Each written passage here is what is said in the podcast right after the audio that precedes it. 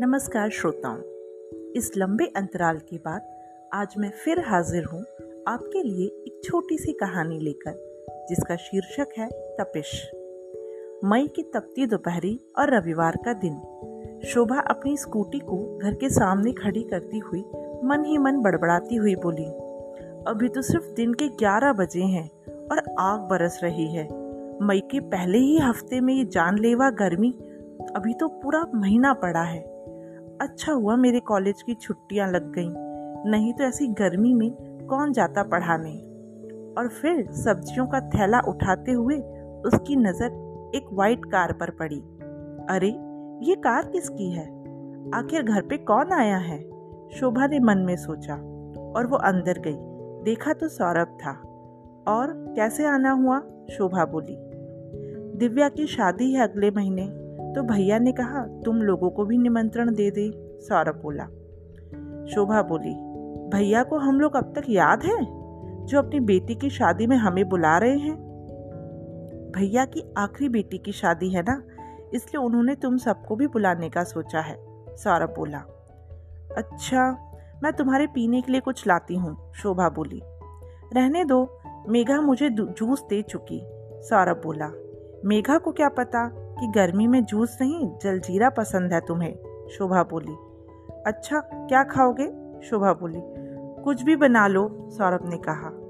इतने में मेघा और बादल, दोनों बच्चों ने बाहर जाते हुए कहा, माँ, हम फ्रेंड्स के साथ मूवी देखने जा रहे हैं। अच्छा ठीक है, लेकिन ध्यान से जाना, बहुत गर्मी है बाहर, शोभा ने बोला।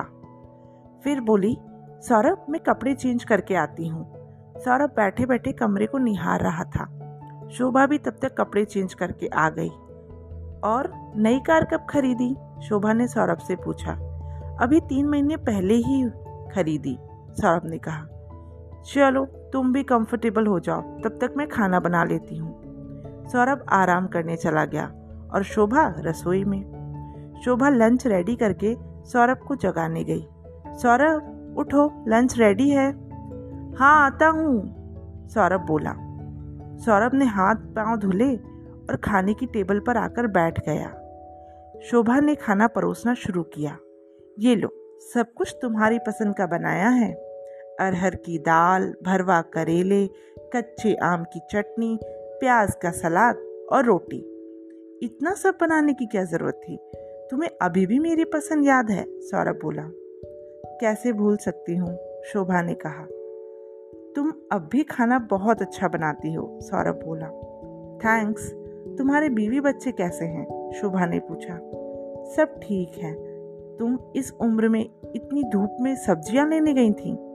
तुम्हारी आदत अभी तक नहीं बदली ना? खुद बाज़ार से सब्ज़ियाँ लाने की? सौरभ ने कहा। कुछ आदतें बहुत आसानी से नहीं जाती, शोभा बोली। और इसी तरह की औपचारिक बातों में लंच खत्म हो गया। सौरभ बोला अच्छा अब मैं चलता हूँ। मथुरा में और भी जगह कार्ड बांटने हैं। शाम को आगरा वापस भी जाना है। शोभा बोली, ठीक है। सौरभ जाने लगा तो इतने में बच्चे भी वापस आ गए।